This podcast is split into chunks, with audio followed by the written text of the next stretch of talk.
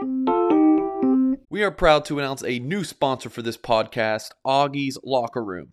Augie's Locker Room, which is located less than a mile away from Notre Dame Stadium, was named the best Notre Dame's collectible shop in the country. This shop is amazing. If you are a passionate Notre Dame fan and are looking for that special Notre Dame piece to complete your rec room, Augie's is the place to go. They have a wide selection of Notre Dame stadium pieces, jerseys, helmets, autographs, and one of a kind Rockne items. They have an exclusive Joe Montana signed items. If Augie's doesn't have it in store, he will find it for you. Visit augieslockerroom.com or stop in at 1811 South Bend Avenue and see the vintage helmet display dating back to 1890. augieslockerroom.com or call 574 277 NDND. All right, Notre Dame football fans. It is Tuesday night of Notre Dame's bye week. I am Tyler Horka. That's Patrick Engel. We're Notre Dame football beat writers for blueandgold.com, Blue and Gold Illustrated, and Notre Dame is on a bye week. Uh, a uh, little bit early for a bye week. I think there's a lot of people out there that just saw Notre Dame play against North Carolina and they would love to keep playing this Saturday, but that's not the case. Notre Dame is practicing about three or four times this week, and then they're going to have the weekend off. They're going to be at home watching games. The coaching staff is going to be on the road looking at prospective players all over the country on the recruiting trail. So uh, be on the lookout. Mike Singer at blueandgold.com does an excellent job covering Notre Dame recruiting for us. But Patrick, uh, we're going to talk a little bit of football uh, with the current guys that are playing for Notre Dame over the next hour or so. So uh, we'll, we'll kind of start at the beginning here. It's, it's only four games in. Like I said, usually you get a bye week a little later, but Notre Dame is two and two, and it's been a, a turbulent two and two, I would say. Um, down and then up. I wouldn't even call it up and down because it was literally down and then up. The, they lost to Ohio State in that season opener. I think a lot of people came away feeling pretty good. Marshall was rock bottom when you lose 26 to 21 at home against a MAC school that has not won a football game since. That is kind of concerning. I'm not a big transitive property guy, but you can't help but look at that. But then Notre Dame beats Cal with a backup quarterback and goes on the road and has an offensive outburst against North Carolina with that backup quarterback Drew being Drew Pyne. We're going to talk a lot about him over the next uh, hour or so. But Patrick, all of that considering Notre Dame's two and two record, where are you at with this team? I'm sure you've adjusted your expectations, but how are you feeling about Notre Dame football right now? So you're not a transitive property guy. So you, you mean you don't think Bowling Green would beat Notre Dame? I don't think so. I'm not going to put my money on that one. I'm not a betting guy either, but I'm definitely not betting on that. No, and man, Mac, put some respect on the Sun Belt's name. That was a big week for the Sun Belt with Marshall and, and Georgia Southern and uh, App State was it. But yeah, let, let's get to, like you said, up then down and or, or down then up. And really, there's been like enough turbulence or speed bumps or potholes or whatever you want to call them in four games that, you know, to span a whole season and, and maybe more than the last couple seasons combined, at least uh, before uh, Brian Kelly left for, for LSU. And I mean, think about it right now. Like what eight wins is would probably feel like a a good outcome considering it all. And just even in the last like three weeks, think of how many different ways that would have been viewed. Like if you told someone in after uh, Notre Dame lost to Ohio State and only gave up 21 points to an offense that since has been on a roll, you they you say eight wins and people would think you're a moron. And then they lose to Marshall and you think where are you getting to eight, four wins, let alone eight? And now, after just finding something that seemingly works, albeit maybe less consistent or still a little bit prove it with, with Drew Pyne and the defense that's kind of come around. Like, I think that feels like the the baseline or what would be a a, a, good outcome for a season that's like we said had all this turbulence and want to be careful of like what one game against a bad defense uh, with a quarterback who started the season of a backup of just reading too much into that but i think it got rid of the idea that like the rest of this season is going to be a slog every single week where you have to win every single game like 17 to 13 or something like that. Like there will be other bad defenses on the schedule. There's a navy there's a stanford there's UNLV in theory, even though they just beat the reigning Mountain West champs. And enough of that, enough of those left on the schedule to think, okay, what you saw against North Carolina isn't going to be a one off, or at least you can take care of most of the games that look like Notre Dame should win just based on talent alone and was used to winning the last five years. And then really you forget the opponent for a minute. And I think the harmony that you saw between uh, Tommy Rees and Drew Pyne in that North Carolina game is maybe the takeaway that feel, feels less like opponent reliant and something that if you want to look at something that's all right, this is a really good sign for what's coming up next. Uh, I think that would be it. Okay, so for me, it's Notre Dame had a pretty similar schedule to start the year last year. Take Ohio State out of it. Obviously, Ohio State is an anomaly compared to the last two years. You don't play the number two team on the country in a row on the road in a lot of years. They did that this year, but say Cincinnati was Notre Dame's Ohio State last year, and I know that came in game five, and this is only game four, but we're talking during the bye week. So you had some games on the schedule where to me, Marshall was like Toledo last year, where Notre Dame could have easily lost that game to Toledo, and then they end up losing to Cincinnati and then all of a sudden they're looking at three and two after five games.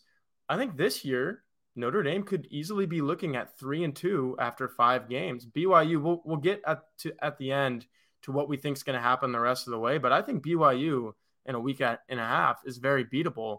So if Notre Dame is sitting there at three and two after five games, and they could have easily been three and two last year, are they that far off? Is the question that I'm asking from where they were last year. And I, know the offense is is pretty far off, and the only time they have looked really good this season would be against North Carolina last week, and North Carolina can't stop anybody. You know, they, they can't stop a nosebleed. So, but what I'm saying is everyone was panicking after 0 and 2, and I thought they looked really good against Ohio State. And then against Marshall, uh, there may be a pick six away from winning that game at home. And against Toledo, it was kind of the same thing. They needed a last minute drive. So if you were in the camp, and, and I might have been in this camp, I might have had one foot in, one foot out type of thing where I was panicking about the Notre Dame season a little bit after two games. I think they've righted the ship in the way that they needed to, especially with the backup quarterback and Drew Pyne, because once you were 0 2 and Tyler Buchner was out of the equation, I think a lot of people were in that panic camp. But now you've kind of stepped out of it and you're looking at the remaining schedule there and you're saying, okay, you can beat BYU. They're they're not this formidable force. Stanford's terrible. UNLV is terrible. Syracuse is beatable. I know they're 4 0, but they're beatable. Clemson obviously is going to be the really big one, but Navy, terrible. Boston College, terrible. USC looked beatable against Oregon State last week. So we're going to get to what we think is going to happen in those games at the end. But just to wrap up this conversation on the way that we're feeling right now, I think you got to be feeling pretty good if you're Notre Dame, just in the fact that you got it to two and two heading into this bye week. And there are some signs that the things that you didn't do well in the first couple of weeks, you're going to get better at as the season progresses. Yeah, I think maybe if there's one difference between the parallels of last September and, and this September, as you've outlined, it's backup quarterback compared to a guy who led a Wisconsin to a Big Ten title, even though, as you remember last September, that wasn't exactly on the stablest of footing with uh, Coan eventually getting benched in back-to-back games that it had that hadn't even happened yet through the first four games. But and yeah, I guess you don't have a you know a top 15 pick at safety back there, mm-hmm. and so I, I think it's probably still a little bit more of like I, I don't even if you were angsty about Jack Coan in the moment last year, I think there was a sense of like this would stabilize probably more than there is right now even though i like i think you saw enough from drew pyne in the last couple weeks to at least like think this is going to be like a like competent offense that yeah again you're not going to have to to win every week in a slog. And yeah i, I think if there's going to be something that like we look up and it's like wow this played out exactly the last year. It's the offensive line. And like you'll remember they get up six sacks to Toledo. Like that was that was really bad. And then obviously that ended up stabilizing. And I know that the defenses they played in the second half weren't exactly these great pass rushers or just great at stopping much of anything. But when you give up six sacks to Toledo, like I don't think you can just throw away any progress. And it's the same kind of thing with when you get owned at the line of scrimmage by Marshall and you lose to Marshall. I don't think you can just throw away progress that you saw against North Carolina, where they put up 45 and really left what 13 points out there that were easily for the taking between a goal line fumble, a missed field goal, and uh, I forget exactly what the other the other situation was there, but like easily could have gone over over 50. And, they went for it on fourth down, I think right, is what you're, right. you're talking about. That's right. And that could have been an easy, what, 42 ish yard field goal there. So, yeah, I, I think if we look up in like five, six weeks and you see an offensive line that's playing pretty well, protecting Drew Pyne pretty well, and at least creating the way for a effective ground game that has a little bit of explosiveness mixed in there, I'm not going to be surprised at all.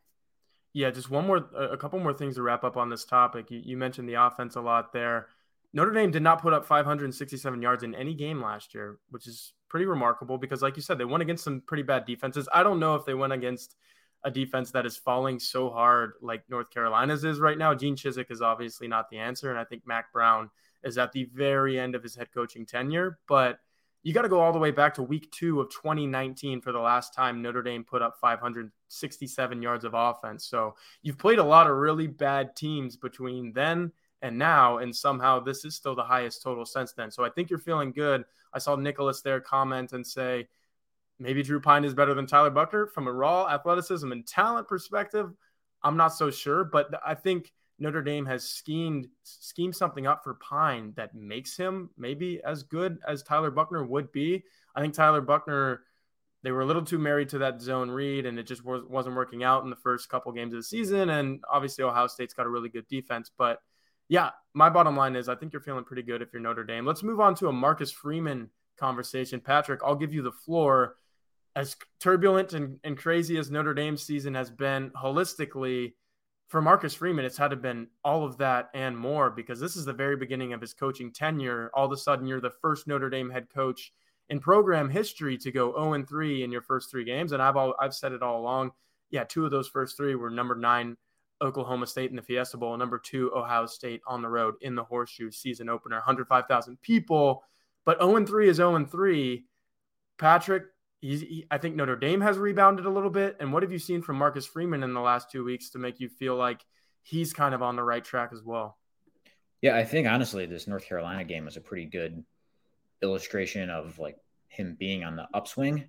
And like you look at that game as one that he finally kind of like influenced, where like how many times have you heard coaches and it's like it's one of the they have some version of the same cliche. Like I, what I've always heard was four over four moments, like final four minutes of the first half, first four minutes of the second half. Like you look at how Notre Dame like controlled and kind of owned that against North Carolina, really because of how Freeman and, and the offense kind of like dictated that and how they set this up where score touchdown, force a three and out, go kick a field goal, manage that whole field goal drive correctly, then get the ball to start the second half like you know you're going to do, and then go score a touchdown. And then obviously you get a stop and then another touchdown, and then this thing's all it, it's over basically. So I think you look at that as far as just the in-game decisions and smoothness of it as like something you probably wanted to see in this first four games or before the bye week, and that uh, became especially important after the valleys it went into uh, the first couple of games there. So like to be able to head into a bye week saying you outcoach and outmaneuvered a team that has a head coach and defensive coordinator who won national titles. I think that's a pretty good thing for a guy who you probably expected was going to kind of fail before he succeeded or have to, you know, learn to crawl before he learned to walk, even though the the low point of that is beyond the pale of whatever you would have expected with with growth growth points in, in the loss to Marshall. So that's like the the end result of where you're at with the bye week with what you just recently saw from Freeman, I think is good, even if like, yeah, the the the valleys there are they they if they put the alarm bells up a little bit that wow this might really be more of a an experiment kind of thing in this first year like i think that was a, a, reasonable conclusion at that time. But you just wanted to see eventually how he respond to it and i think this north carolina game was a good response. And again something you want to see more of but uh, a sign that's like all right it's you don't think of it as much as opponent as the fact that it just happened and there's some kind of growth there. And if you're looking at the opponent, yeah, it was a team that's led by a guy who has a national title.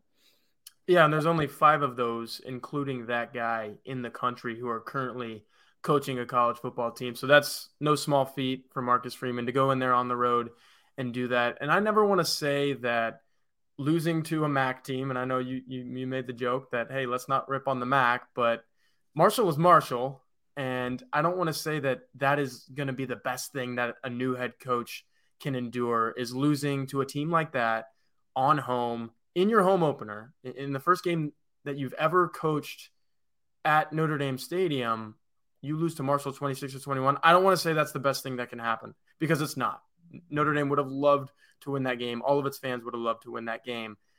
But that threw Marcus Freeman into the fire right away. Because let's think about this the Oklahoma State game, you get a pass. You're playing without your best offensive player in Kyren Williams. You're playing without your best defensive player in Kyle Hamilton. It's a bowl game. A lot of funky stuff happens. You're coaching against, we're talking to, you know, we're on the conversation of really good head coaches. Mike Gundy is one of those. Go look at his bowl record at Oklahoma State. It's very good. Go look at his overall record. He wins 10 games pretty much every year. And if he's not winning 10 games, he's winning eight or nine. So that's not a bad loss. You get a pass. You get a pass for losing to Ohio State, the number three team in the country. They were the number two team in the country on the road against the Heisman Trophy candidate. And you hold that team to under 400, to under 400 yards. It's averaging well over 500 now through four games. You get a pass for that as well. So Marcus Freeman was 0 2, but I don't think anybody was coming for his neck saying, Look at his record. It's 0 2. Once you lose to Marshall, though, all bets are off. And we were looking for that when is the honeymoon over time, like period of time. And I don't think Notre Dame fans were ever like searching for it because you want that as last as long as you can, right? Like we're not married, Patrick. We're young. We're in our 20s. But when we get married, I'm pretty sure we're going to want to be in Mexico on our honeymoon for like two weeks if we can everybody knows that doesn't happen. You're there for a week. You got to get on the plane. The guy next to you smells. It's it's all bad. That was the Marshall loss. It smelled. It was bad. He's 0 3. What are you going to do? You go out with a backup quarterback, Drew Pyne. Tommy Rees schemes up an excellent game plan to make him feel comfortable, and Notre Dame wins a scratch it out, claw it out game against a Power Five team. Then you go on the road against another Power Five team with, like you said, a coach that has won a national title and you beat that and you beat that team too a team that was putting up again well over 500 yards it was the same blueprint it, it played out differently but you put up you know you're, you're playing a team that puts up well over 500 yards and you hold them to under 400 yards. So i think there have been some positive signs early in the marcus freeman era despite the 0-3 start. I really wanted to see how he rebounded after that marshall loss. And like you you you were looking for that north carolina moment patrick. You got it. Now they're two and two. And like we said, we talked about the schedule a little bit earlier on. We're going to talk about it uh, last segment, but kind of like the overall theme of Notre Dame football right now. I know two and two is not what Notre Dame fans wanted. Three and one at the worst. They wanted to be in the college football com- playoff conversation. They're not there, but I think this is a team that could win more games than you thought they were going to win two weeks ago. Yeah, I think what you just ended on there is the right way to put it. And uh, I guess I'll wrap it up with this, where it's like like you don't want to lose to Marshall. It's not good. Your season ended basically as far as playoff goals with that loss. If it does, if it hastens anything or speeds anything up, it's probably like maybe stuff you wouldn't have noticed after a win that bites you three weeks later that you just wouldn't have paid attention to or wouldn't have had the urgency to examine after a win as a loss makes you call everything into question. A loss like that, that is. So if there's going to be one thing that comes out of that aftermath that's good, and I'm careful of how I word that because I don't want to say like this was a good thing because it's not. Your season ended right then and there as far as the goals they set. But it's probably that where it's like maybe it lessened the chance that something that was just kind of simmering beneath the surface that might have blown up in in the Carrier Dome or something, or what caused the, the blowout loss against Clemson, or I, I don't know, somewhere down the road. Uh, maybe was able to be addressed a little bit earlier, and it cleans that up. But yeah, I mean, look, that was uh, that was a scary loss that that ruined it. So, but yeah, you you wanted to see the response, and at least as much as you have had had a chance to in two weeks since, I think that response has been largely good. Absolutely. Another day is here, and you're ready for it. What to wear? Check. Breakfast, lunch, and dinner? Check. Planning for what's next and how to save for it? That's where Bank of America can help. For your financial to-dos, Bank of America has experts ready to help get you closer to your goals. Get started at one of our local financial centers or 24-7 in our mobile banking app. Find a location near you at bankofamerica.com slash talk to us. What would you like the power to do? Mobile banking requires downloading the app and is only available for select devices. Message and data rates may apply. Bank of America and a member FDIC. When you need mealtime inspiration, it's worth shopping Kroger, where you'll find over 30,000 mouthwatering choices that excite your inner foodie. And no matter what tasty choice you make, you'll enjoy our everyday low prices, plus extra ways to save, like digital coupons worth over $600 each week. You can also save up to $1 off per gallon at the pump with fuel points. More savings and more inspiring flavors make shopping Kroger worth it every time. Kroger, fresh for everyone. Fuel restrictions apply.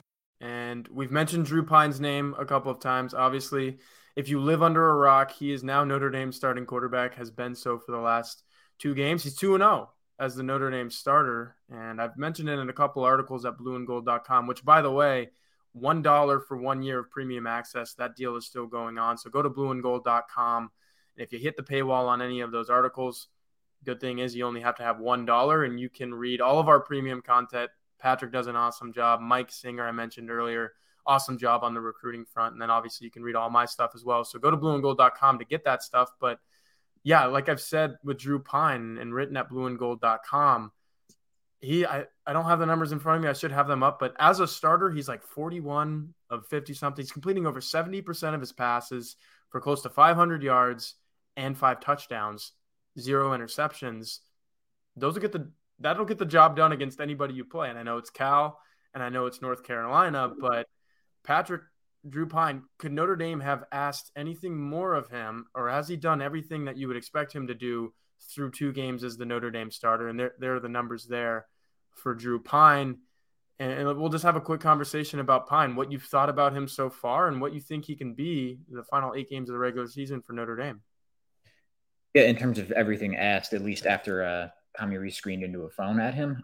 I think so. And I know that Cal game plan was like not something that was sustainable or that you wanted to see or that is even like great offense as a whole, but it it worked in that game and that's what Notre Dame asked him to do. And after sailing a throw that no quarterback at Notre Dame should sail, he managed it properly and just did a good job of taking what was given to him and making the reads in the, the RPOs and, and, and, you know, they called that one play with whether it was Lorenzo Styles or Chris Tyree or Michael Mayer on that RPO where they did a little screen basically and all those guys would turn the corner. Like that was, uh, it's an easy throw, but when you're a backup QB making the first start against a defense where you don't need to be this, you know, crisp, high end, elite kind of offense, like you just want to see the ball go in receivers' hands.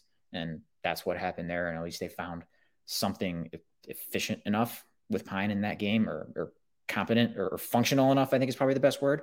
Right. But yeah, I, I think it was fair to wonder after that game of like, all right, let's see what happens going forward here. But if you see that kind of plan where his average depth of throw is 2.6 yards, like you're going to have to wonder how much do they trust him? How much does like, what is this really going to be? Is it going to have to be a slog every week? And Although, no, North Carolina's defense is not good.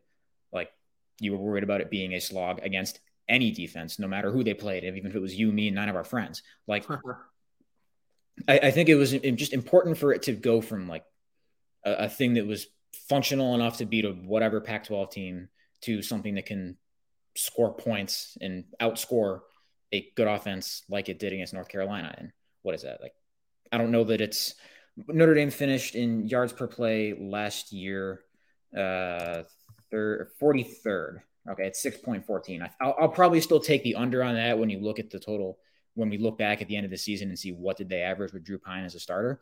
But I think you feel good about it being able to take advantage of what it's given, whether that's a bad defense or just make the right decisions and, and do enough to win with a, a defense that should hold you know good offenses below what they can produce and make bad offenses have bad days. So I don't think he's going to make wow throws or you're going to air it out with him. And North Carolina wasn't vertical per se, but I think it answered those like questions of does Notre Dame trust him? And not only is it yes because they have no choice, but yes, and that's just what they let him do there, where it was it mixed in a few shots, let him throw in the intermediate range more, and by and large, he made those throws. Yeah, there was that one kind of scramble where he missed him there, uh, one post where he threw uh, Lenzy a little bit too long, and then the sack he took was really having to feel the the unblocked pressure there and, and know that it would mean that another post he had for Lenzy was going to be open with no help and just let that rip. But overall, like hasn't looked overwhelmed and has done what Notre Dame asked him to do. And what it will probably ask him to do going forward, it will be short of dynamic, but I think it will give him a chance to, again, hit that eight wins and, and then we'll see. So you use the word dynamic there, and I'm going to put you on the spot here because this is a conversation that everybody associated with Notre Dame football is having, especially the fans. The Notre Dame offense with Tyler Buchner, for whatever reason, played a really good Ohio State team in week one. I think it's inexplicable what happened against Marshall, but maybe we pin that mostly on the offensive line. Do you feel like it was going to figure it out with Tyler Buchner had he stayed healthy to this degree, to the degree of 567 yards against, I know, a terrible North Carolina defense, but 567 yards is that 567 yards. Do you think it was getting there with Tyler Buchner? Or I present you that quote that Tommy Rees had a couple of weeks ago when he said Drew Pyne is the perfect guy for Notre Dame right now. Those are his exact words. What where's the disconnect there? What why do you think it ended up being true that Drew Pyne was the perfect guy and that he's played outside of a couple throws like you said, almost flawless football for what he's been asked to do. It hasn't been the most prolific football, but it's gotten the job done. Was it getting there with Tyler Buchner or was a shakeup necessary and you know the shoulder injury to Tyler Buchner, I don't want to call it a blessing in disguise cuz that guy right there that you see on the screen right there won the offseason quarterback competition. And by and large, he should be starting for Notre Dame right now, but that's not the case. So back to my question, Patrick. Was it getting there with Tyler Buchner or was Drew Pyne the perfect guy? I think it was going to get somewhere better than it was. Just because if we're talking about the line improving throughout the year, you have to figure it's going to do that no matter who's back at quarterback. And a little like we were talking about Freeman kind of learning to crawl before he walks. Like I think there was going to be some of that with Buchner, where it's not going to be a finished thing, start one, start two. So you were going to live with some bumps, even if, again, what happened against Marshall was beyond the pale of what should have been expected or would have at all, you know, been foreseen as the low point. But I guess I'll answer that ultimately with a kind of a thought I had coming out of Ohio State, where it was this weird situation where you have a, a game that went better than expected just if you based on the betting line alone. Yet i left it almost feeling more down on my at that point 10 and 2 prediction which sounds weird to say when you have a better showing than i thought at ohio state but i just thought it brought out enough like bumps in the offense or signs that this might be a little rockier than we thought throughout the course of the year. And there just might be more tripwire that gets them and, you know, makes it, it puts it below that prediction that I had before the season. So I know it doesn't directly answer it per se, but that was my kind of lingering thought uh, leaving Ohio State and processing that game for the, the next, you know, 24 ish hours after that. And with Pyne, or at least, you know, when you look at the rhythm he and Rees were in and how he can take advantage of whatever defense gives him and look more than just a slog of an offense or a, a competent offense against bad defenses. Like, I don't know, maybe I wouldn't have been totally stunned if there was one game where they like just kind of against a not good defense where the offense kind of completely stubbed its toe. And, and maybe that was the very next week against Marshall. So I don't want to say no because this is the guy that won the job outright. And I still think everybody had a, a belief in the ceiling. But maybe you'll get a little bit more steadiness on the floor of it, if that makes sense. Yeah, I, I tend to agree with that. I, I left that Ohio State game kind of like you saying Tyler Buchner impressed me from – a maturity standpoint for a true sophomore, a moxie type of thing where he wasn't afraid of the moment, but I definitely had concerns with what it could be, or or maybe what that's maybe the ceiling was a little lower than I thought or, or for that matter, maybe the floor was a little lower than I thought, just because of how how dynamic he is. But there's something there that you said bumps and bruises with the offense are kind of like hiccups along the way.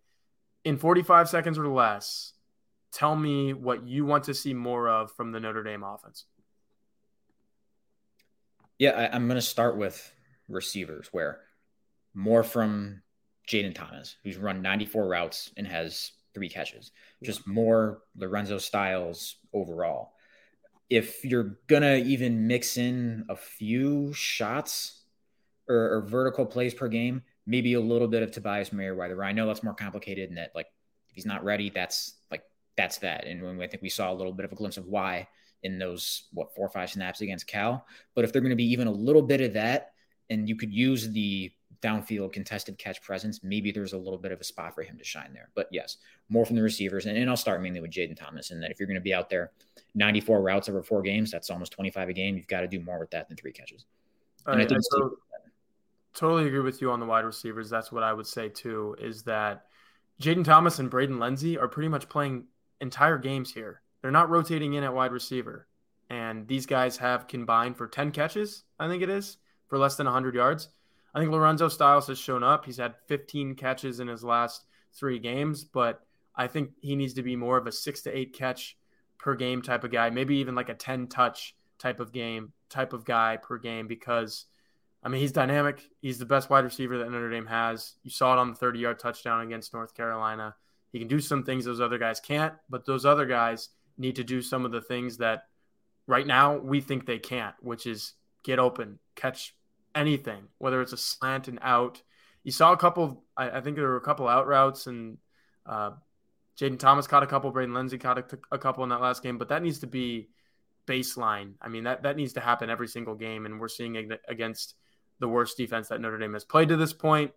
It needs to be more consistent. So we'll switch gears here and go to the Notre Dame defense, which I think not a lot of people are talking about it because this is a team that go basically going as, as the offense goes right now. You lose to Ohio State because the offense didn't play well. The defense played very well in that game. You lose to Marshall because you only score 21 points against Marshall at home.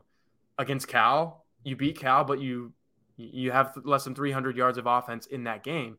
These are all games though that the Notre Dame defense probably played well enough to win in every single one of those against North Carolina, a couple garbage time touchdowns. You don't want to give up the 80 yarder. You don't want to give up the 64 yarder. That's a conversation we'll have in a minute. But Patrick, is this Notre Dame defense as good as what we thought it would be going into the year? I think it's been such a crazy year with talking about what the heck is wrong with the offense and Marcus Freeman start that we're not talking about the defense a whole lot, but I'm giving you the floor to talk about the defense right now. What have you seen from those guys?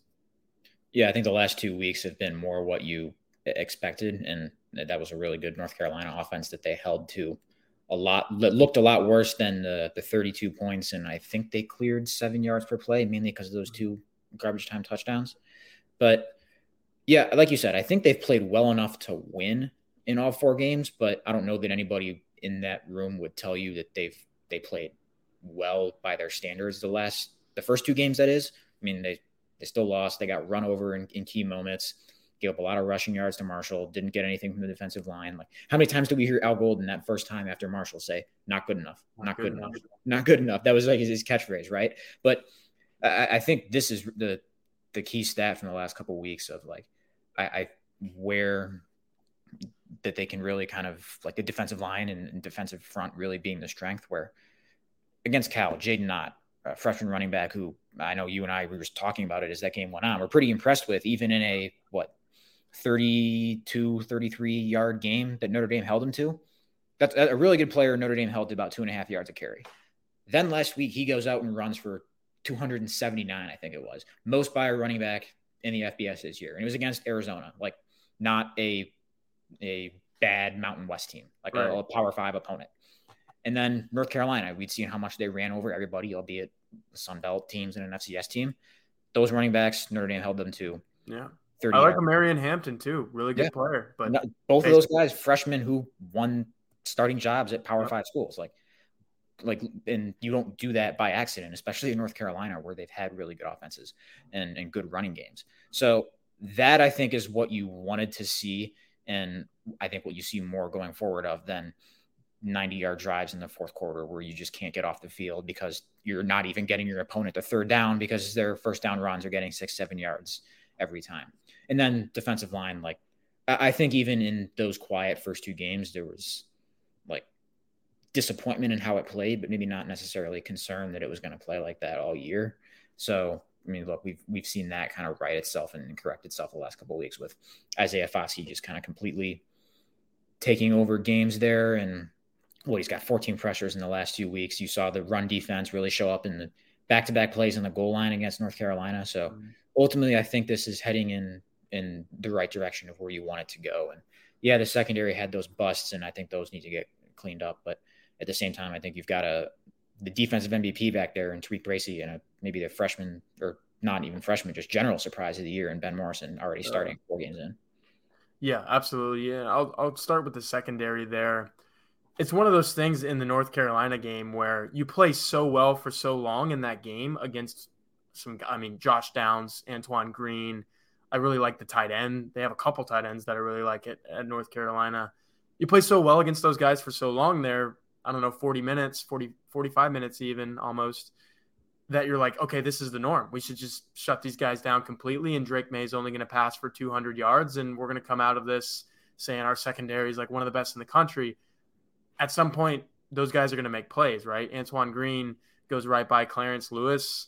Uh, how many times did we see somebody go by Clarence Lewis in the Fiesta Bowl? Like, we know that is possible. We haven't seen it as much this year. And I think Notre Dame has been so much better for it. The fact that Clarence Lewis, who is competing for snaps with Ben Morrison, I think both of them have been really good, and Notre Dame has really reaped the rewards of that. But at some point, Green was going to break free, and I'm I'm not saying it should be an 80 yard touchdown, but if you kind of leave him on an island out there, I think the safety, I can't remember who it was, kind of played too far up, took a bad angle.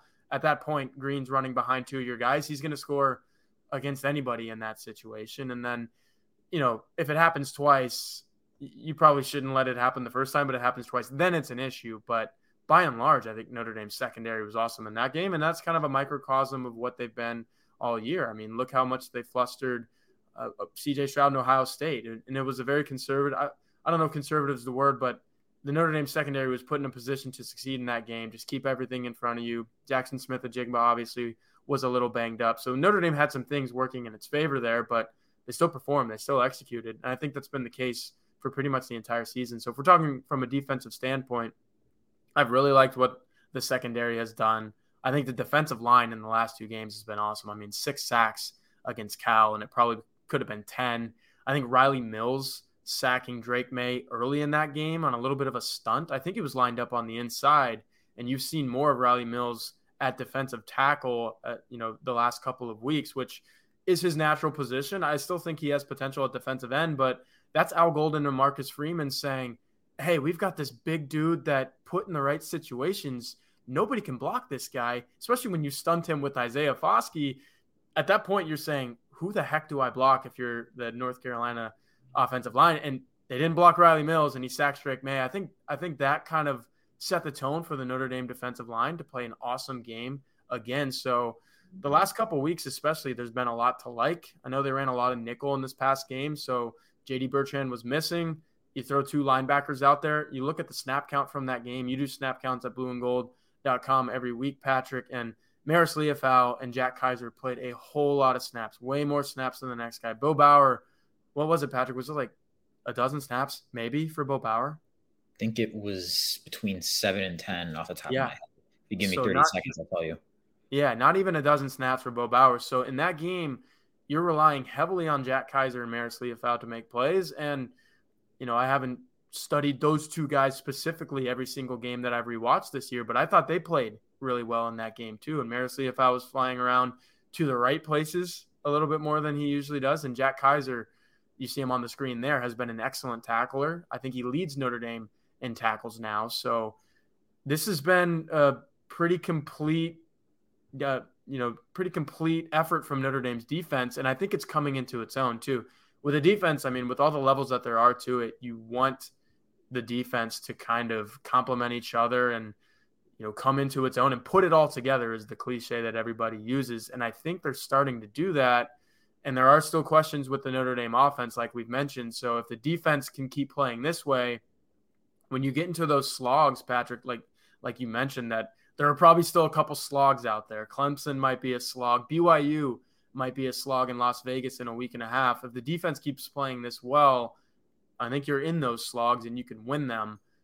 What does the defense have to do though, or what have you not seen enough from from the defense? And I know the, the easy answer is turnovers. They just forced their first against North Carolina. But for you watching these four games, you come away saying, man, the Notre Dame defense needs to do more of what? I'm gonna go like you said, turnovers is easy and forced might be a little bit of a generous term yeah, considering JD Bertrand wasn't credited with that forced fumble. Is he he created the pressure, like not not don't get me wrong, he deserves credit for that. But technically wasn't giving uh the forced fumble because Drake Maye dropped that. But I'm gonna stay on linebackers though, and I think the reaction to their play the first couple weeks was that they were just like an abomination was a little bit of an overreaction. Mm-hmm. And like this is a veteran group that's a smart group that's better than that and and wasn't gonna put forth that the entire year. But I'm gonna say you want to see more like havoc, more disruption from from those guys. Like we saw Marist Liufau do that a lot last fall and then in the spring. And like we we see how intense he is when he like runs into running backs on blitzes and and meets tight ends in the hole on the run. Like that's great, because that's just how he plays and plays at that speed. And you don't want to take that out of him. But like you want to turn that into tackles for loss, into forced fumbles, into more stuffs. I think that's what you're looking for here from the linebacker unit as a whole. Like Jack Kaiser, same kind of thing. Like I think he's probably Notre Dame's best tackler. Mm-hmm. And like now that he's playing inside more, like more stuffs, more tackles for loss. And I think you've seen some in the, going in the right direction there the last couple weeks, especially against North Carolina. And like even if there weren't, you know, loads of t- non-sack TFLs the last couple weeks, like the linebackers are right in the middle of holding two really good running games and running backs to production far below what they're going to produce and what Jaydn Ott did the very next week. 274 yards, by the way. I said 279 uh, earlier. So, and maybe you get a little more Prince Kollie mixed in there. I, I know he was close, and I think he would have been in there more than he has than the uh, just a couple of snaps he got uh, the last last week but you know he was kind of in and out of camp, had the concussion. But someone who I'm still really high on as far as like adding a, degree of explosiveness and playmaking there. And even though the the running back kind of just fell on his TFL, that was in part because Kollie went up, met a blocker, and, and moved him. So I think you want to see a little bit more of him, especially, and I think you will in the first half without JD Bertrand in there. And like you said, Kaiser and, and Marist Liufau playing a lot of snaps. But I'll, I'll go, it, it, even though I think the linebackers have been on the right trajectory the last couple weeks, more havoc plays from those guys. With threats to our nation waiting around every corner, adaptability is more important than ever. When conditions change without notice, quick strategic thinking is crucial. And with obstacles consistently impending, determination is essential in overcoming them. It's this willingness, decisiveness, and resilience that sets Marines apart. With our fighting spirit, we don't just fight battles, we win them. Marines are the constant our nation counts on to fight the unknown. And through adaptable problem solving, we do just that. Learn more at marines.com. Yeah, I am all aboard the Prince Kollie train. And if I'm not the conductor, then I paid for a nice little seat in the front car, you know, the ones that recline and you can sleep really easily in. I'm on that Prince Kollie train. I think he's really good. I'll claim conductor because I wrote the story on him uh, in, yeah. in, in the summer there. But yes, uh, there are seats available in, in first class on the train. There are. And I think it's filling up quickly, though, because we'll get on the message board and it's always – where's Prince Kollie? Why didn't Prince Kollie play? And I think it's kind of crazy that here we are in week four and we're talking about his first defensive snaps of the season and he still only played, I think it was 10 snaps. Again, you're the snap count guy, but it was right around there again. And I know the linebacker situation was a little different and I'm not going to toot my own horn here, but uh, you know, before the game, I went into it saying you're going to see a lot of Marist Liufau, you're going to see a lot of Jack Kaiser, especially with JD Bertrand serving that first half uh, suspension for the targeting penalty that he had against Cal. But you did see 10 snaps of Prince Kollie in a game that uh, it might have called for him, but no game has called for him yet to that to date in this season. uh, yeah, I, I, am fully reclined in that. Actually, I think I'm in the seat upright position because I, I am waiting for him to get on the field a little bit more. It was exactly 10 snaps against North Carolina, by the way. Okay, there it is. And I'm going to quickly uh, go ahead and say what I want to see more from from the defense is I, I just talked up the secondary. If you've been with us this whole time, I, you know, I think Clarence Lewis is playing really well. Benjamin Morrison, Cam Hart had a couple of good plays, and he's been targeted a little bit. I don't know what these uh, coaches have seen in their scouts, but they said let's go at this guy, and he's given up some, but he's he's gotten it back some too. I think he's going to get stronger as the season progresses. But how about turnovers from the back end? How about more pass breakups on the back end? It, a lot of times, these Notre Dame defensive backs who rotate quite a bit, by the way, and they were a little bit depleted against North Carolina, which makes that outing all the more impressive. Uh, Ramon Henderson, I was there on the field pregame, and he had a pretty significant brace on his right uh, ankle. So I'm not sure how long that's going to be, but they could be without him. And DJ Brown suffers a little bit of a hamstring thing in that game. But just talking about these guys from, you know, a 30,000 foot view, let's let's get some more pass breakups out of these guys. Let's, let's see some interceptions. You know, you watch football every given week, and you are.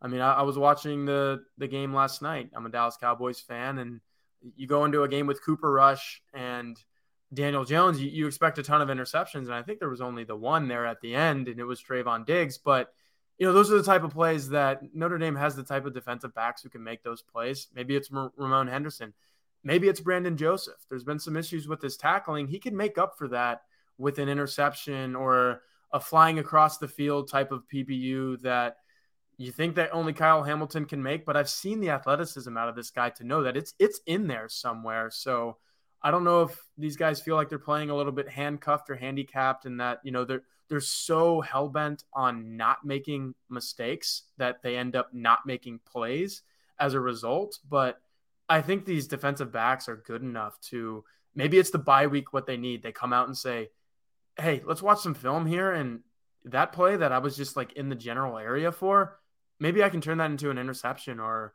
a big time PBU and we get more momentum going forward. So if I don't know if you have anything to say on the defensive backs from that standpoint, Patrick, but that's the kind of way that I've felt about them pretty much in all four games now.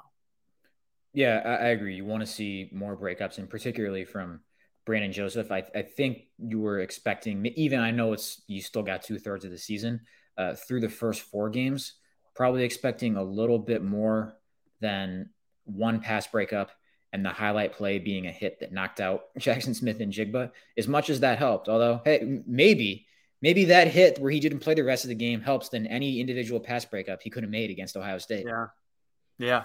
Maybe. But you, you still want to see uh, more plays on the ball because you know it's in there with him of like range and, and co- man coverage skills, atypical of safeties, where like you can just make uh, pass breakups and interceptions that just few uh, safeties can because of those physical gifts. I think you want to see those more overall. And, and Cam Hart, like, I think for a guy who most would agree last season was a pretty good starting debut season for him, been probably a little more up and down than than you wanted to see as far as like what kind of jumps does he take in year two. But uh, yeah, I think you want to see that stabilize a little bit more. But if and when that does, like another guy you're looking at as far as someone who can get a hand on the ball more often than Notre Dame's secondary collectively has so far. And there's that hit that Patrick was talking about. And in an era in which they review everything for targeting, ask JD Bertrand. Uh, that didn't even get, nobody even thought to look at it. So I, I haven't seen that play, the video form, in a little bit. When I saw it back the first time, I think uh, he kind of hit him in the back or the shoulder, and he definitely wasn't going for his head led with the shoulder, which is which is very key. Ask JD Bertrand again. So yeah, Brandon Joseph has a lot in the tank. I think he's leaving a little bit in there though. Maybe it's time for him to push that that pedal down a little bit. I know gas prices are pretty high right now, but use what you got in there, man. Uh, we're gonna do a quick little segment here, and we're gonna have to make this one fast, Patrick. But we're gonna do two things we like and two things we don't like, and we're gonna have one of each for both of us. And I've kind of already talked about both of my picks, so I'm not going to belabor on mine too much. And I'll give it to you after that. But what I like, Drew Pyne, given the keys to an 0 2 team, said, Here you go, man. You're going to start your first college football game in your third year at Notre Dame, and you're going to have to dig the Fighting Irish out of a hole that it hasn't seen since 2016. This is a team that hadn't had a losing record since 2016, hadn't lost its uh, I don't know. I don't think it lost its first two games, but it hadn't been two games under 500 since that year. Here you go, you know, and, and he's done it, and he's looked really good, um, really shaky. I've been a Drew Pyne proponent for pretty much the entire time I've covered Notre Dame. I, I just like the moxie, the Conor McGregor stuff, inject that right into the veins. But he didn't have that Conor McGregor stuff against Cal in that first series, really that whole first quarter. You mentioned the video from Tommy Rees earlier told him to do his bleeping job and that the whole bleeping team was counting on him. And since then, he's been dynamite. So if you're a Notre Dame fan, I think you have to like it. You don't have to have the feeling that, you know, he is the type of guy that Notre Dame should have starting at quarterback because I think there's a little bit more out there for Notre Dame than a 5'11 and a half, 198 pounds soaking wet quarterback who there's questions about his arm strength and can he make all the throws and all of that he's done everything that you've needed through two games. You have to like that if you're a Notre Dame fan. What you don't like if you're a Notre Dame fan is who he's throwing the ball to outside of Michael Mayer, Lorenzo Styles, Chris Tyree, and probably right now Audric Estime. I think those four guys, and Audric Estime only has three catches, by the way. So I'll leave it at three guys: Mayer, Tyree, Styles. Notre Dame needs some people to step up at wide receiver. We talked about it earlier in this show whether it's Jayden Thomas, whether Tobias Merriweather not only gets on the field, but actually gets some looks downfield and they trust Drew Pyne to throw to him or they trust him to run the route where they say, hey, this is this ball's coming to you, whatever it is, those two guys have to show up. Braden Lenzy has to get more involved. Kevin Bauman's out for the year with an ACL injury. Maybe it's Eli Raridon or Holden Staes, two freshman tight ends that we thought looked really good in fall camp, especially as receiving threats. So I like Drew Pyne. I do not like who he's throwing the ball to out, outside of less than a handful of guys. Yeah, I'll I'll brief I'll touch on mine and then just add one thing on, on the receivers. Like, yeah, I don't know that it's the sign of the healthiest passing game where just two of the uh, top six pass catchers, or unless I'm reading the outdated stat, but one of your top three, I know that's the case. Uh, will is a wide receiver, but it's just kind of where Notre Dame is at right now, and you can't like this isn't free agency. You can't sign somebody, so you're just gonna have to make do with with what it is. And you know, I, I think you're already operating maybe what short of ceiling and ideals that you were thinking of going into the season anyway. So you may as well just lean into those strengths. And, and right now, that's that's a tight end who is as good as anybody else out there, and a running back who you just want to get the ball in space to as much as possible. But what I like, Tariq Bracy. I think he's a defensive MVP through four games. I, I wrote as such in, as much in a, a story yesterday at blueandgold.com. And like, not only has he been really reliable in, in the slot as far as like, if there's anything in front of him, the guy's on the ground right away. There's, there's very little yards after catch there when he's in the vicinity. I think yep. he's tackled really, really well in, in a way that you maybe haven't seen quite as much. He has three tackles for loss this year. He had two in his first four years. Like you see him just react to plays in front of him faster, break on them quicker. You see him beat blocks to get guys down after screens in a way he didn't before, whether that was like putting a move on a guy to get around him or just reacting to it fast enough where the guy can't get a hand on him. So you want 11 guys like this year's version of Tariq Bracy on your defense. So yeah, maybe if, if Isaiah Foskey keeps playing the way he's playing, he's going to be the defensive MVP, MVP at the end of the year. But as far as like biggest surprise, most improved, and most important through four games, or at least most consistent through four games, it's absolutely number 28. But I'm actually going to stay there for what I don't like, and it's the pass breakups. And you touched on it a little bit earlier, but I'll read you the number here. Notre Dame is tied with Colorado for 128th in the FBS with eight pass breakups. You don't want to be tied with Colorado in anything. No, no, they're like Rutgers level like bottom barrel Rutgers level bad, probably the worst team in the Power Five. Yeah. And the only teams that are above are Stanford, who you, as Notre Dame fans have watched firsthand, has not been very good on defense for a few years now, and Charlotte, who is in Conference USA and soon to be AAC, but still, like not that's not the company you want to keep, and nor is two pass breakups a game where you want to be. And I know in, in some ways it's a little bit of the product of who they played. Like Marshall with how horizontal it was throwing and how short it was throwing, that's going to give you a limited number of pass breakups. And they only threw it 21 times, I think, that game. But you're going to get teams that are going to go vertical on you more on in the upcoming schedule. That you've got to be able to get your hand on the football more often. BYU is going to test vertically more. Stanford is going to try to go vertically a little bit more. Clemson even going to do that, and you saw how that offense has seemed to take a step forward recently. DJU's looking pretty good. And yeah, exactly. Like that was he just put up what five touchdowns. Like yep. that's uh, a, a, maybe more of an offensive challenge than you thought it would be a month ago. USC going to try to test you vertically, so that's going to be something you need to have more reliably than what an average of two pass breakups, no interceptions is giving you now. So you just kind of went through the schedule here, and this is going to be our last segment of the night on this Notre Dame Football Update live show with Tyler Horka and Patrick Engel. Okay, I'm going to preface this by saying a lot for me rode on that North Carolina game. And if they were to lose that, it, full disclosure here, we do a magazine, obviously Blue and Gold Illustrated. Our picks come in pretty early to try to meet those magazine deadlines. And I picked Notre Dame to lose to North Carolina, wrong, but I picked Notre Dame to beat BYU, which obviously that's still up in the air. I'm not so sure, certain I'm going to change that pick. If, if you were a guy that said – Notre Dame's going to go one and one in those two games, and and that's that. I think I leave that game and, and looking at what BYU has done, only beating Wyoming 38 to 24 last week. The defense has had issues for BYU. I leave that game, North Carolina and Notre Dame, saying they could probably beat BYU. So we're going to go through these very quickly, Patrick, kind of one by one. I'm going to say what I think is going to happen today on September 27th, and then you tell me what you think is going to happen. I'll start with BYU. I think they're going to go in there and Notre Dame is going to win in a kind of, I don't know if it's going to be sloggy, but it's going to be sloppy and it's going to be close. I think Notre Dame beats BYU. I was one of those guys that was, they're going to go one and one in those next two games. And I picked Notre Dame to beat North Carolina. So I'm still kind of kicking it around, but right. Cause, cause that definitely like had an impact. Yeah. Yeah, you're in my camp where maybe that game changed your mind one way or the other, or, or at least influenced it. It's heavily influenced it. The more I've thought about it, the more I think they just might kind of eke out that, you know, slow, lower scoring ish game that has some sloppiness, but where they're able to just make one more throw, get one more third down conversion, or get one more Michael Mayer big play uh, than than BYU is able to find and, and pull it out. So I uh, for right now, I'm, I'm I'm flipping that around, and I think Notre Dame comes out with a win there. I know we said the same thing about Marshall, but Stanford and UNLV are just not very good, and I, I think Stan. A lot of people thought Stanford would take this step forward this year. It hasn't happened. UNLV has been at the bottom of the FBS in so many metrics for so many years. I think Notre Dame wins both of those games at home, especially playing at Notre Dame Stadium, where they kind of got that first win there out of you know, not out of their system, but in their system, and they know that they can beat the teams they're supposed to beat at home.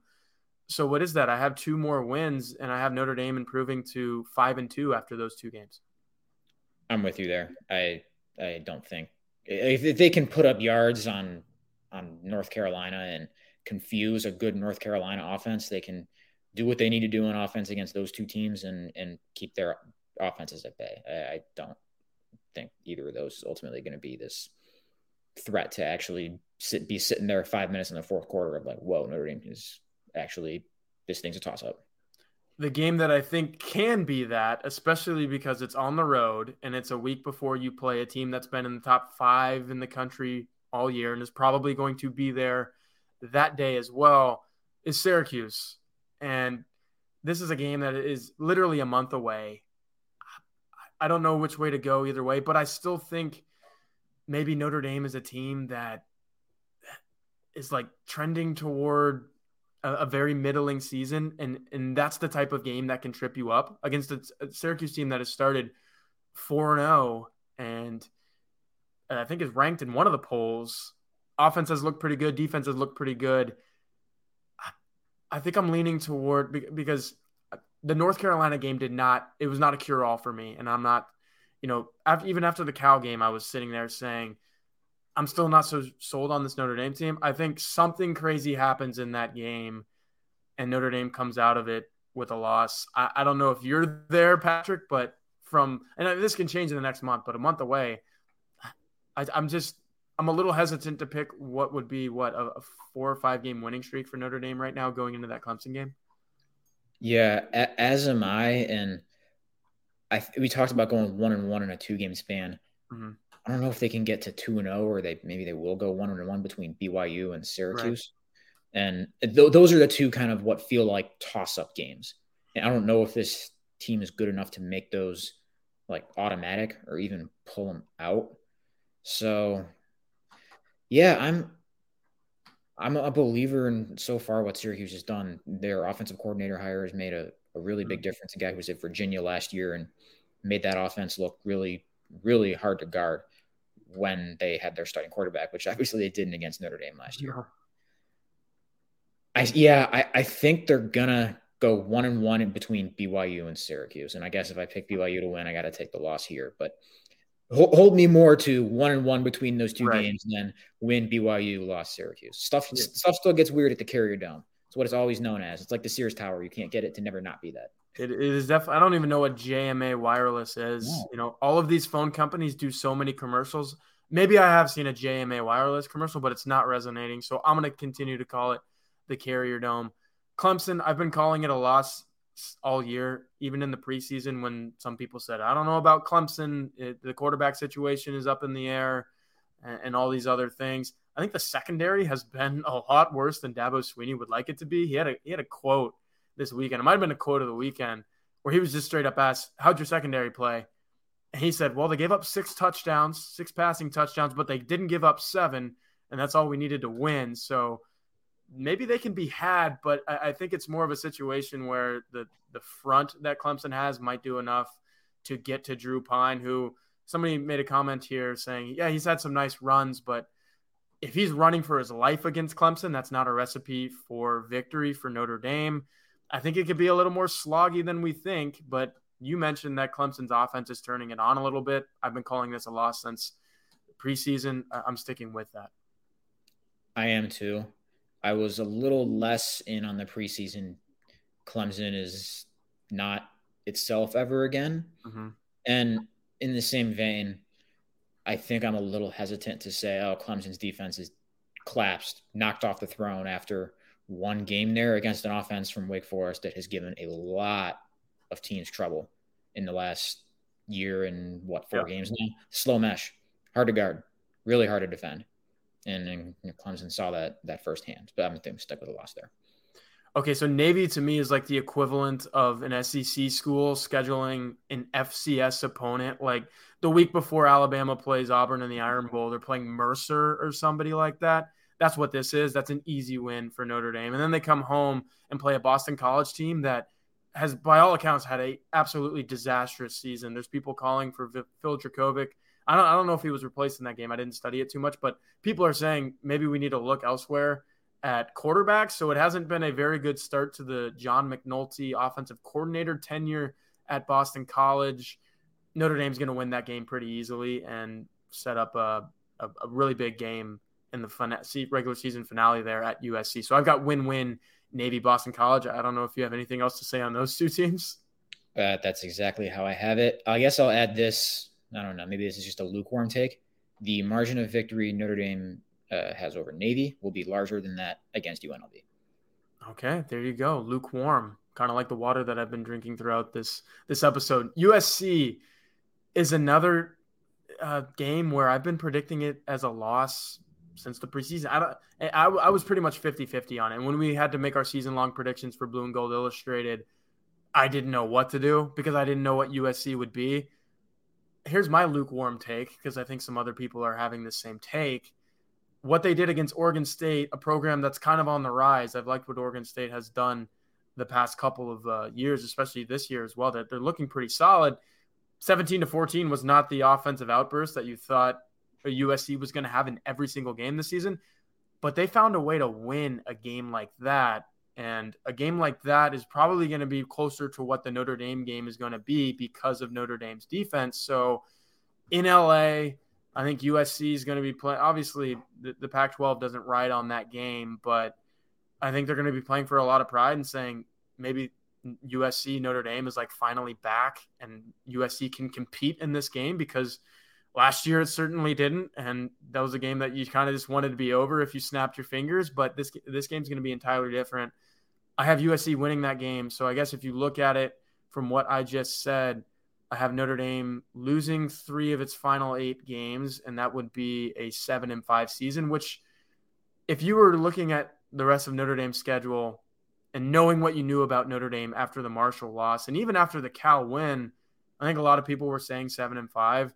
I think a lot of people are, still getting their hopes up for like nine and three. I don't want to talk to anybody who who thinks ten and two is on the table because I just don't think Notre Dame has what it takes to run the table at this point. But seven and five is, is not the Notre Dame that people have known the last five years, but neither was an 0 2 start and a seven point victory over Cal. So you, you lose to two really good teams in the final eight games, and you lose one of those toss up games that you mentioned, Patrick. I don't think that's the worst case scenario, especially with the way the season started. Yeah, I thought this USC game was a toss up ish too, that I thought maybe Notre Dame would win preseason. Now I, I think it's a little bit less so with where Notre Dame is at. And if USC keeps getting turnovers at the rate they are, which is the best way to mask a defense that's not particularly talented and was really, really bad last year. So uh, I'll go USC winning there, and that would put me at seven and five too. Which I, I think really the suspense is that, and the interesting thread to follow here is can you make the toss up games that we talked about BYU and can you find a way to win both of those. I think that'd be a good like just sign of progress for what this season has become and, and just where Notre Dame is, and a good sign of Marcus Freeman and how he can impact and how he grows and, and maybe how he impacts one of those games. So if you can if it gets to eight and four and you know it's they have just a moment of all right, this is a team that was on its QB that began the year as the backup against a a top 10 ish, top five, whatever they end up being, USC or Clemson, like, okay, maybe that's just, you know, due for one of those at this point. But if you can make the, the toss up ish games end up winning both of those, I think that'd be a really, really good outcome. And then, of course, take care of business in the game, the games that you're supposed to take care of business in. I'll take it a step further. Take care of business in the games you're supposed to take care of business in. Win both of those toss ups, BYU and Syracuse and find a way to maybe beat Clemson, who's not the Clemson of three, four years ago, or beat a Lincoln Riley led USC team that, yeah, they're much better than they were last year. And they're getting those turnovers that you mentioned. And the offense looks really good for the most part outside of the Oregon State game. But that's that team is still beatable. And Notre Dame knows how to beat USC. You win the Syracuse and the BYU game, and you win one of those two games, you're nine and three, which is exactly what I predicted before the season started. And I think you're feeling pretty good about yourself. I think winning all of those, and like I said, running the table is a little too much to ask, but I think we know a little bit more about where the Notre Dame season is headed. Some people a couple weeks ago would have said six and six, maybe five and seven, and they're missing a bowl game. I don't think Notre Dame is that team.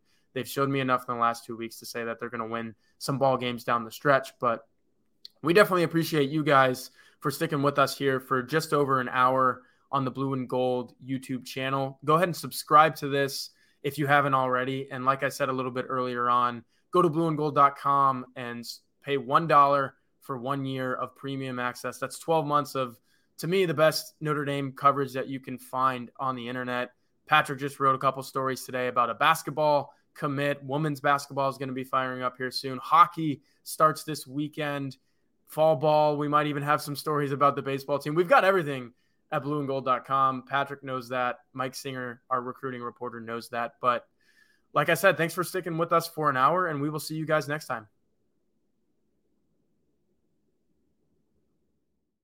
Lucky Land Casino asking people what's the weirdest place you've gotten lucky? Lucky? In line at the deli, I guess? Aha, in my dentist's office. More than once, actually. Do I have to say? Yes, you do. In the car before my kids' PTA meeting. Really? Yes. Excuse me, what's the weirdest place you've gotten lucky? I never win and tell. Well, there you have it. You can get lucky anywhere playing at LuckyLandSlots.com. Play for free right now. Are you feeling lucky? No purchase necessary. Void where prohibited by law. 18 plus. Terms and conditions apply. See website for details.